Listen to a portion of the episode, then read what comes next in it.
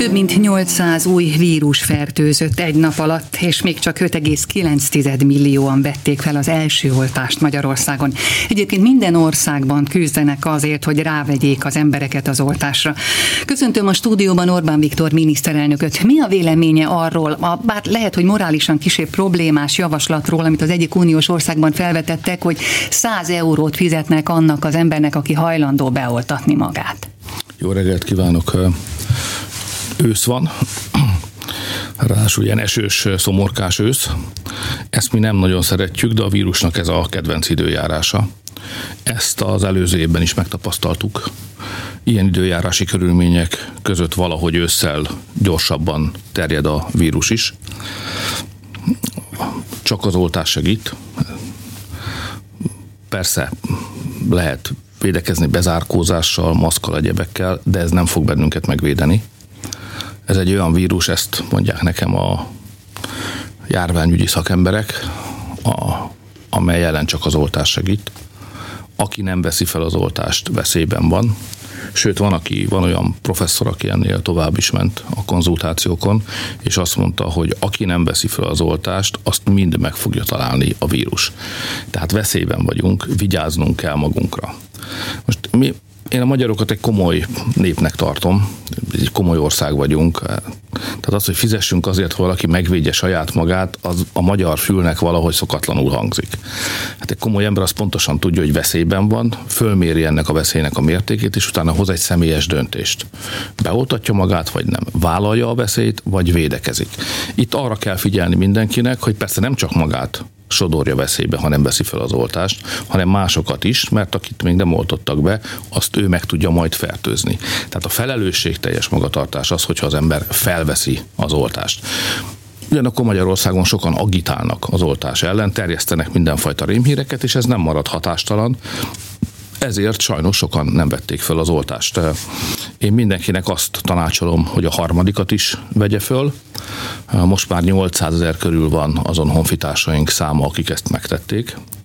Én is föl fogom venni a jövő héten, úgy érzem, hogy eljött az ideje, bár nem nem vagyok félős típus, de most valahogy úgy érzem, hogy szükségem van erre a harmadik oltásra, fel is fogom menni, és mindenkinek azt tanácsolom, hogy kövesse a példámat. A szakemberek egyértelműen azt állítják, hogy a harmadik, a megerősítő oltás kell ahhoz, hogy ahogy múlik az idő, ne vesszen el a védettségünk? Ugye senki nem tud semmi biztosat, mert nagyon fiatal vírus ez még. Ennek ellenére már a jó Isten tudja, hogy hányadik variáns tombol a világban. És lesznek újak is. Amit biztosan tudnak mondani az orvosok, az az, hogy az oltás működik. És az is biztos, hogy a harmadik jobb, ha van, mint ha nincs. Lehet, hogy a kettő is elég lenne. Én is eddig ez, így lavíroztam, hogy az ember nem örül annak, hogyha be kell oltatni a magát. A kettőt tudtam, hogy szükséges, a harmadikban nem voltam biztos, de úgy látom a számokból, nézem a környező országoknak az adatait, az itthoni számokat, úgy látom, hogy jobb, hogyha van harmadik oltás, mintha nem volna. Lehet, hogy éppen ez fogja meg, ez fog engem megvédeni a betegségtől, az idősebbeket meg talán attól is, hogy ide előtt távozzanak közülünk. Azt írja a sajtó, hogy rezsipánik van Nyugat-Európában. Önök most találkoztak Szlovéniában, és ön úgy fogalmazott, hogy ezért a helyzetért, ezért az elképesztő energiaár robban és robbanásért többek között Brüsszel a felelős. Ez mit jelent? A rezsi az rendkívül érzékeny dolog az olyan országok számára, mint Magyarország. Vannak nálunk gazdagabb országok, amelyek számára a rezsi nem olyan fontos kérdés, mint Magyarországon. De a magyar családokat a rezsiár meg tudja gyötörni. Ha az fölmegy, a háziasszonyok ezt jobban tudják, mint, mint én, kiszámolják a havi családi kasszát, akkor pontosan látják, hogy mekkora összeget kell rezsire fizetni. Most Ráadásul ez egy közvetlen politikai kérdés is volt Magyarországon az elmúlt húsz évben, aminek az az oka, fiatalok talán nem emlékeznek már erre, vagy még meg se születtek. Ugye 2002-ben volt egy nagy választási csata, amit elvesztettünk egyébként, és a szocialisták nyerték meg. És mi akkor is figyelmeztettük a magyar embereket arra, hogy ha baloldali kormány van, az mindig megadja az engedélyt a nagy nemzetközi szolgáltatóknak, mert akkor még szinte kivétel nélkül az ő kezükben volt minden áram- és gázszolgáltató, mindig megadja az engedélyt, hogy ők árakat emeljenek, mert ők általában a nemzetközi cégek oldalán állnak, és piaci árat követelnek. Akkor tagadták ezt, hogy lenne ilyen szándék, aztán később 11 néhányszor emelték a gáz, meg az áramnak az árát. A gázára az fölment több mint kétszeresére, talán háromszorosára is, az áramára meg kétszeresére. Tehát Magyarországon a politikai táborok között is egy harci kérdés, egy vita, hogy mi legyen a rezsiárral. Most a parlamentben is ezelőtt egy-két héttel vagy hónappal még jól hallottam, jól hallhattam azt, amikor azt mondták a, a baloldaliak, pontosan úgy, mint a Gyurcsány bajnai kormány tette, hogy piaci energiárak legyenek. Ha piaci energiárak lennének, akkor ma egy, ezt én nem fogadtam el, a kormány ezt elutasította, megvédtük az alacsony rezsi szintet a parlamentben is. Ha elfogadtuk volna, hogy visszatérjünk oda, ahol a Gyurcsány bajnai korszakban voltunk, akkor több mint 360-370 ezer forinttal kellene többet fizetnie egy magyar, átlagos magyar csárnak. Havi 32 ezer forinttal több hiányozna a családi kasszából. Ezért szerintem ki kell tartanunk a, a mostani helyzet mellett meg kell védenünk a rezsicsökkentést, és világossá kell tenni, hogy Magyarországon van egy fix ár, ez nem változik, és a családok ezzel biztosan számolhatnak. Milyen jó, hogy így van. Számos nyugat-európai országban most kitört a pánik az áremelkedések miatt. Magyarországot sem hagyja ez érintetlenül, mert azért az üzemanyagárak, amelyek nem szabályozott árak, hanem piaci alapon változnak, na ott pontosan lehet érezni, hogy mekkorát nőttek a világban az energiárak. A magyarok is látják ezt, amikor tankolnak. De nem lenne helyes, hogyha a háztartások energiaellátását világpiaci áron oldanánk meg, mert az nagyon sok családot sodorna reménytelen helyzetbe. Ezért nem engedünk ebből. Hogy jön ide Brüsszel? Ugye? A Brüsszel úgy jön ide, hogy ezek a derék bürokraták kitalálták azt, hogy a klíma ellen úgy kell harcolni, hogy folyamatosan emelik az energia árát. Annak az energiának az árát, amely egyébként szénből vagy gázból keletkezik. A kettő húzza is egymást egyébként. És mint a gáz ára most a világpiacon fölment, bekövetkezett egy magas áremelés. Ők szándékosan emelik az árakat, tehát ők pont az ellenkezőjét gondolják, mint mi magyarok. Mi azt mondjuk, hogy a rezsit csökkenteni kell, meg kell védeni a családok szociális helyzetét, ők pedig azt gondolják, hogy akkor lehet rákényszeríteni a, a gazdaságokat arra, hogy átálljanak egy kevésbé szennyező energiarendszerre, hogyha jól fölemeljük az árat. Mert ha magas lesz a gázból származó áramnak az ára, akkor majd valami másfajtát fognak venni az emberek. Ha van mondom én. De ha nincs, akkor nem tudnak mást venni szegények, akkor fölmegy a gázár, és ki kell fizetnünk mindannyiunknak a magasabb gázárt. Most ezért mondom én azt, hogy a brüsszeli döntés döntő szerepet játszott abban, hogy a világban a rezsiválság alakult ki. Spanyolországban 400%-kal nőttek az árak. És van még jó néhány ország, nálunk erősebb és gazdagabb ország, amely igencsak szenved. Tehát vissza kell vonni ezeket a döntéseket, meg kell ezt változtatni. Timmermans nevű biztos fenyeget bennünket leginkább. Ő fenyegeti az európai embereket a magas energiárakkal. Csináltak egy kalkulációt arra, hogy hogyan alakul majd az ár a következő időszakban egészen 2050-ig. És ahol most vannak a gázárak, meg az energiárak, ott valamikor majd 2035-ben kellene lennünk. A, Akkor azt tehát az el, az el, elbaltázták, nem tudok ennél uh, udvariasabban fogalmazni. Ez egy komoly szakmai politikai hiba. Brüsszel ma a probléma, tehát ő nem a megoldás, megoldás, hanem maga a probléma. Ezért a lengyelek és a csehek, ritka dolog ez, de még a magyaroknál is sokkal erőteljesebben tették világossá, hogy számukra ez elfogadhatatlan. Úgyhogy hárman vagyunk, a csehek, a lengyelek és a magyarok, akik nagyon világossá tettük, hogy követeljük, hogy vonják vissza azokat a szabályokat, amelyek hozzájárultak a mostani magas árakhoz. Lesznek új javaslataik is a következő két hétek, ezután következő csúcsra? Hát több javaslatot is tettünk már. A bizonyos szabályoknak a megváltoztatását, bizonyos rendeleteknek a visszavonását, az Európai Unióban létező válságok idején megmozdítható pénzügyi alapoknak a bevetését, tehát mi nem csak nemet mondunk, nem csak vétózni akarunk, hanem javaslatokat is tettünk arra nézvést, hogy hogyan kellene ezt a helyzetet kezelni. Nagy csata volt, tehát, tehát a legjobb szó talán az, hogy óriási volt a felháborodás. Tehát, hogy Brüsszel a helyet, hogy segítene, tovább súlyosbítja, rontja a helyzetet. Ez eh, kiverte a biztosítékot olyan volt a hangulat, amit ritkán tapasztalok, és nem tudtunk dülőre jutni egymással. Abban maradtunk, hogy a két hét múlva esedékes következő miniszterelnöki csúcs találkozón a rezsikérdés napirendre kell tűzni, és ott a lengyel sem magyar front az tartani fogja magát. Magyarországon módosították a gazdasági bővülési előrejelzést. Nagyon úgy tűnik, hogy nem 7,5, hanem 8 százalékos lesz ez az éves bővülés. Mire ad ez lehetőséget a kormánynak azon túl, hogy az ígéretét betartja, amikor azt mondja, hogy visszafizeti a gyermekes családoknak a befizetett esziát, vagy odaadja a 80 ezer forintos nyugdíjprémiumot, illetve küzd azért, hogy a teljes 13. havi nyugdíjat vissza tudja vezetni a nyugdíjasok számára. Mi itt a kulcs momentum? A kulcs pillanat az az, hogy a magyar gazdaság képes volt arra, hogy eléri azt a teljesítményt, amit a járvány előtt mutatott. Most eh, nem magától érte el, hanem azért érte el ezt a színvonalat, mert a magyar emberek dolgoztak. Tehát, hogy a magyar gazdaság egy olyan gazdaság, amelyben például az energiárak változása a világban az kedvezőtlen, mert nekünk nincs saját kitermelésű, vagy csak nagyon csekély mértékben létezik energiaforrásunk, vagy nyersanyagunk. Tehát mi nem tudunk úgy védekezni, mint számos ország, amely nem veszítette el a területeit szemben velünk, vagy eleve jobb gazdasági adottságaik voltak, hogyha baj van, akkor több vagyont vesz ki a földből, több gázt, több olajat, vagy több ércet. Nekünk ez mind nincs. Tehát nekünk csak egy munkából működtetett gazdaságra van lehetőségünk. Ezért a gazdaság teljesítménye mindig azon múlik, hogy hogyan teljesítenek az emberek, hogyan dolgozik, hogyan dolgoznak. Beleértve ebbe egyébként a munkásokat, ideértve a segédmunkásokat és a szakmunkásokat, a mérnököket, a cégvezetőket, és ideértve a kormány gazdaságpolitikusait is. Ha a gazdasággal foglalkozó emberek jól teljesítenek, akkor jól működik a magyar gazdaság.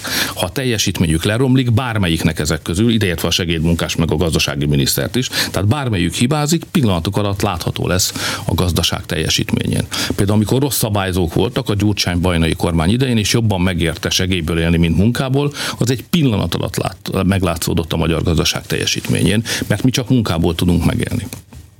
Tehát most, amikor azt mondjuk, hogy elérte a gazdaság teljesítménye azt a szintet, ahol a, ahol a járvány előtt voltunk, ez kifejezetten egy közös, nagy sikere egész Magyarországnak. És ezért van lehetőségünk arra, hogy olyan dolgokat tegyünk meg, amire korábban gondolni sem mertünk. Egyébként csak 10 olyan Európai Uniós ország van a 27-ből, akinek sikerült az, ami nekünk, vagyis hogy elérte a válság előtti gazdasági teljesítmény színvonalát. Tehát most olyan dolgok történnek, amire korábban nem volt példa.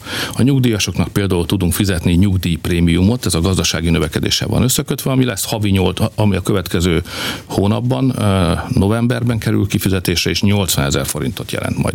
Az inflációt is korrigáljuk, mert az magasabb lett, mint korábban terveztük, azt is odaadjuk a nyugdíjasoknak. Vagy soha nem adott vissza Magyarországon senki az embereknek befizetett adót. Az, az emberek úgy szokták gondolni, hogy egyszer elvitte az adóhivatal, arra keresztet lehet vetni. Az adóhivataltól pénzt kiszedni, na annál reménytelen vállalkozás nem nagyon van, ha megkérdezünk bárkit. És ebben sok igazság is van. Az adóhivatal nem arra való, hogy visszaadja a pénzt, hanem hogy elvegye, hiszen az adót neki kell beszednie. Ezzel szemben most azt fog történni, az adóhivatal visszafogadni 600 milliárd forintot. Ez egy hatalmas szám. Ezt úgy kell elképzelni, hogy 1,9 millió családnak visszaadják azt az adót, amit egyébként a 2021-es évben befizetett. Tehát levonta a családi adókedvezményt, és ezen fölül adót fizetett, akkor azt vissza fogja kapni egy felső limitet természetesen beiktatva. De ez majdnem két millió embert érint. És most döntöttünk béremelésekről is.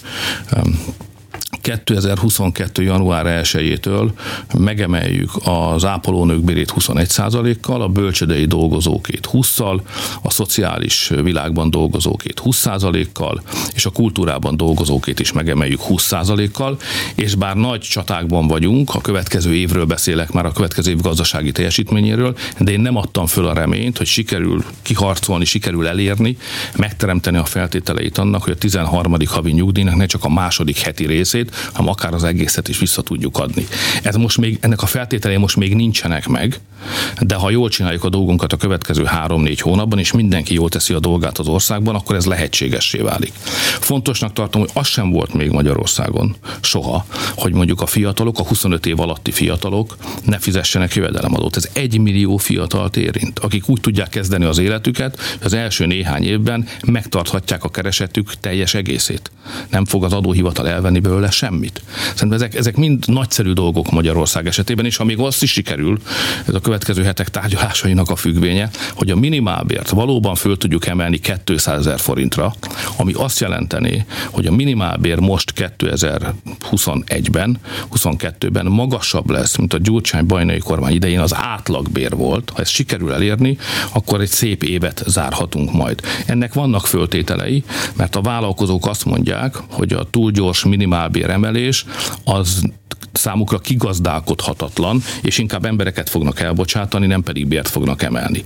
Erre egy megoldást kell találni, aminek az a az a szokásos útja, hogy adót fogunk csökkenteni, tehát a vállalkozókat terhelő adót lecsökkentjük, akkor, hogyha ők hajlandóak megemelni a minimálbért. Itt a számokról folyik most a vita, nem vagyunk messze a megállapodástól, egy-két hét, egy hónap és a megállapodás létrejöhet. A nemzeti konzultáció egyébként egyértelművé tette a kormány számára, hogy küzdjön a 200 ezer forintos minimálbérért. A béremelésnek nagyon sokan örülhetnek, de tudjuk, hogy sokan sorban is állnak. Ott vannak a pedagógusok, ott vannak az önkormányzati dolgozók. Ők mikor számíthatnak Hát minden a gazdaság teljesítményétől függ. Van egy szabály, amit mi nem lépünk át, tehát a polgári kormány sosem lépi át bár a baloldaliak se lépnék át sose, amely azt mondja, hogy hitelből nem lehet bért emelni. Tehát ha az következik be, hogy gazdasági teljesítmény nélkül emelünk, hit, emelünk bért vagy nyugdíjat, akkor az ország tönkre fog menni. Erre már többször volt példa. Így vitték csődbe Magyarországot egyébként a Gyurcsány bajnai kormány idején is. Tehát nekünk teljesítmény kell. Ha van gazdasági teljesítmény, akkor van fedezete a bér és a nyugdíjemeléseknek. Ráadásul a gazdasági teljesítménynek tartósnak kell lennie tehát több éven keresztül is kalkulálhatónak, előreláthatónak, tervezhetőnek kell lenni, mert ha egyszer megemeltünk egy bért, utána abból elvenni többet nem lehet. És ha elvenni nem lehet, teljesítmény nincs, akkor jön a hitelfelvétel, eladósodás, csődbe megy az ország. Tehát a gazdaságpolitikának az fontos eleme, hogy a gazdasági növekedés és a bérek emelkedésének üteme szinkronba legyen. Ezért nem tudunk egyszerre mindenkinek emelni, nem a szándék hiányzik. Hát mindenki boldogabb lenne, ha én is, ha mindenki kétszer annyit keresne, mint amennyit most keresünk. De ehhez kell teljesítmény. A pedagógusoknak igazuk van, mert ők voltak az elsők, akiknek bérrendezést hajtottunk végre valamikor 13-14 környékén. Akkor egy nagy arányú emelés történt, ők megelőztek minden más foglalkozási csoportot, őket előrevettük. De időközben azonban a többi bér emelkedett, meg infláció is volt, és ezek hátrább sorolódtak. Ez nem igazságos, tehát a pedagógusoknak igazuk van, hogy ők is bérrendezést akarnak. Én úgy látom, hogy a következő évben lehetséges egy 10% os emelés a pedagógusoknál, és 23 januárjában, hogyha így megy tovább a gazdaság teljesítménye, akkor ott lehet nagyobb bérrendezést is csinálni. Most éppen sztrájkra készülődnek, ha jól látom, tehát van mozgolódás azon a, az oldalon, tárgyalni fogunk egymással, és megpróbálunk valami hosszabb távú megállapodást tető alá hozni, hogy ők is megkapják azt, ami a munkájuk alapján jár nekik. Ha a gazdaság ilyen jó állapotban van, és beindult, és elérte, ahogy ön is említette, tíz ilyen ország van az Európai Unióban, elérte azt a szintet, amit a járvány előtt el tudott érni, akkor lehet, hogy nincs is szükség arra az Európai Uniós hitelkeletre, amiért még küzdünk, tárgyalunk, és nagyon nehezen akarják odaadni? Az a mondat, amivel a kérdését kezdte, egy olyan veszélyes mondat. Tehát, hogy a magyar gazdaság jó állapotban van. Hát valóban mondhatjuk ezt, de azt sem szabad elfelejteni, hogy a, ami nálunk, ami a magyar gazdaság áll, az egy vékony jég mert közben azért a magyar államadóság az magas. Mindig is magas volt, amikor a kommunizmus összeomlott, akkor már magasabb volt nálunk, mint Lengyelországban vagy Csehszlovákiában.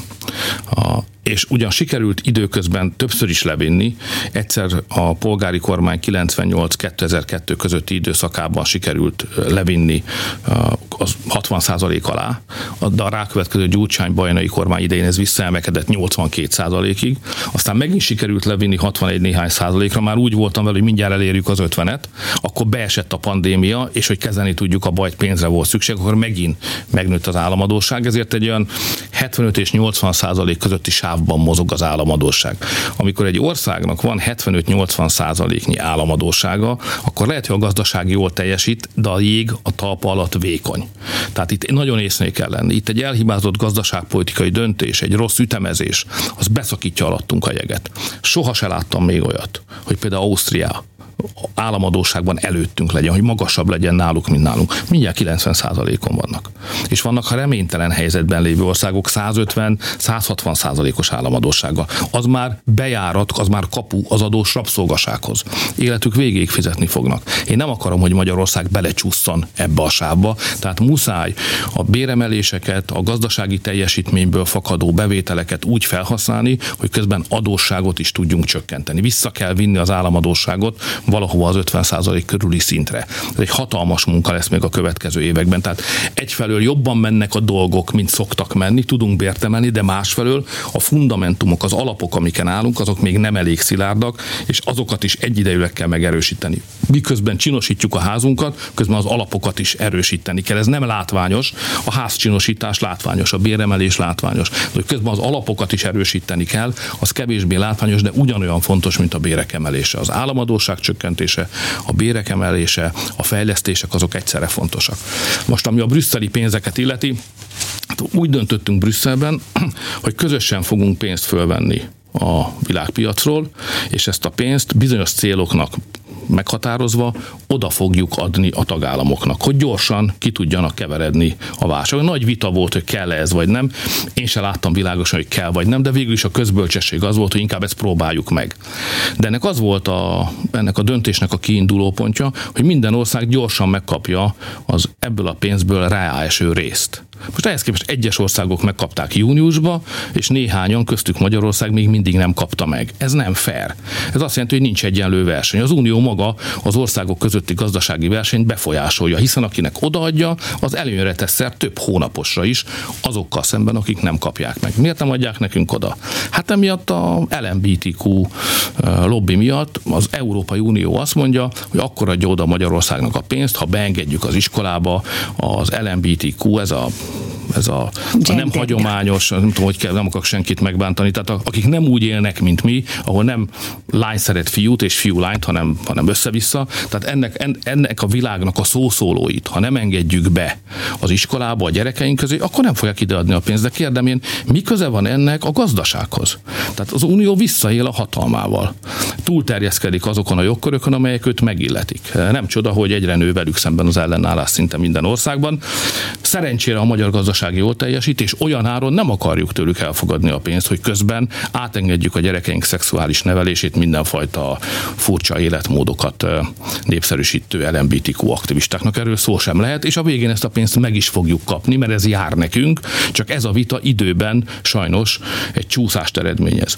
Ezért a forrásokat máshonnan kell elővenni, miután a magyar gazdaságnak működnie kell, ahhoz nem járulhattunk hozzá, hogy a magyar gazdaságba ne menjen be az a pénz, ami bemegy a többi országba is, mert akkor lemaradunk a versenybe. Csak ők nekik az uniós költségvetésből érkezett a pénz, nekünk magunknak kellett előteremteni. De mi megindítottuk az összes programot, amire egyébként a brüsszeli pénzeket költeni akartuk. Tehát a magyar gazdaság nem szenvedhet amiatt, hogy Brüsszelben összekeverik a gazdaságpolitikát a szexuálpolitikával. És végül sokakat meglepett, hogy Karikó Katalin, ez a magyar tudós, sem az orvosi, sem a kémiai Nobel-díjat nem kapta meg. Önt is meglepte a döntés? Hát, nem tudjuk pontosan, mi van a fejébe azoknak az embereknek, akik a Nobel-díjakról dönteni szoktak. Ez a mi lelkesedésünket egyáltalán nem lohasztja le, mert Karikó Katalin az a mi hősünk, és megmentette a, az emberiség sok millió tagjának az életét, tehát hogy sok millió ember életét megmentette. Lehet, hogy ezért nem jár Nobel-díj, de hősiesnek azért tekinthetjük ezt a, ezt a munkát, amit ő ennek érdekében sok-sok évtizeden keresztül végzett, és nagyon büszkék is vagyunk rá.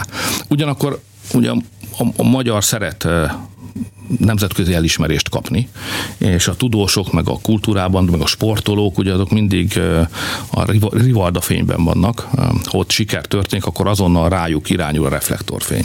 De vannak másfajta versenyek is. Most lehet, hogy Nobel-díjat éppen nem kaptunk, de a fiatal szakmunkásaink egy nemzetközi versenybe taroltak. Van egy olyan nemzetközi verseny, ahol szakmunkások, fiatal szakmunkások mérik össze az erejüket. A Magyar Kereskedelmi Kamara, akinek elismerés jár egyébként, szokta szervezni az ebben való magyar részvételt, vannak magyar selejtezők, minősítők és így tovább. Egy nagy szakmunkás világ van Magyarországon, ez nem látszik, mert nem olyan szenzációs, mint egy Nobel-díj, meg mint egy fölfedezés, de, de létezik ez a világ, és ez, ez egy sűrű, erős világ, és egymás után dobja ki, adja ki magából az egyre jobb magyar szakmunkásokat. Egyszer Magyarország is rendezett egy ilyen versenyt, ott is jól szerepeltünk. Ha jól látom, most világviszonylatban való az ötödik, hatodik helyen végeztünk. És ilyen klasszikus szakmákban bizonyulnak a magyarok a legjobbaknak bútorasztalos, kertépítő, weboldal szerkesztő, fodrász, és így tovább. És majd, majdnem 20 fiatalunk nyert vagy külön díjat, vagy pedig valamilyen érmet. Úgyhogy ezúton is gratulálok nekik is, meg a fölkészítő tanároknak is. Magyarország jövője nem csak a Nobel-díjasokon múlik. Magyarország jövője azon múlik, hogy lesznek-e világszínvonalú szakmunkásaink. Sőt, a világ legjobb munkásai Magyarországon kell, hogy legyenek, mert másképp nem tudunk a világ legjobb gazdaságai közé tartozni. Tehát az ő munkájuk nélkül nem működik. Úgyhogy nagyon örülök annak, hogyha Nobel-díj nem is, de szakmunkásdíj azért beesett magyarokhoz. Köszönöm. Orbán Viktor miniszterelnököt hallották.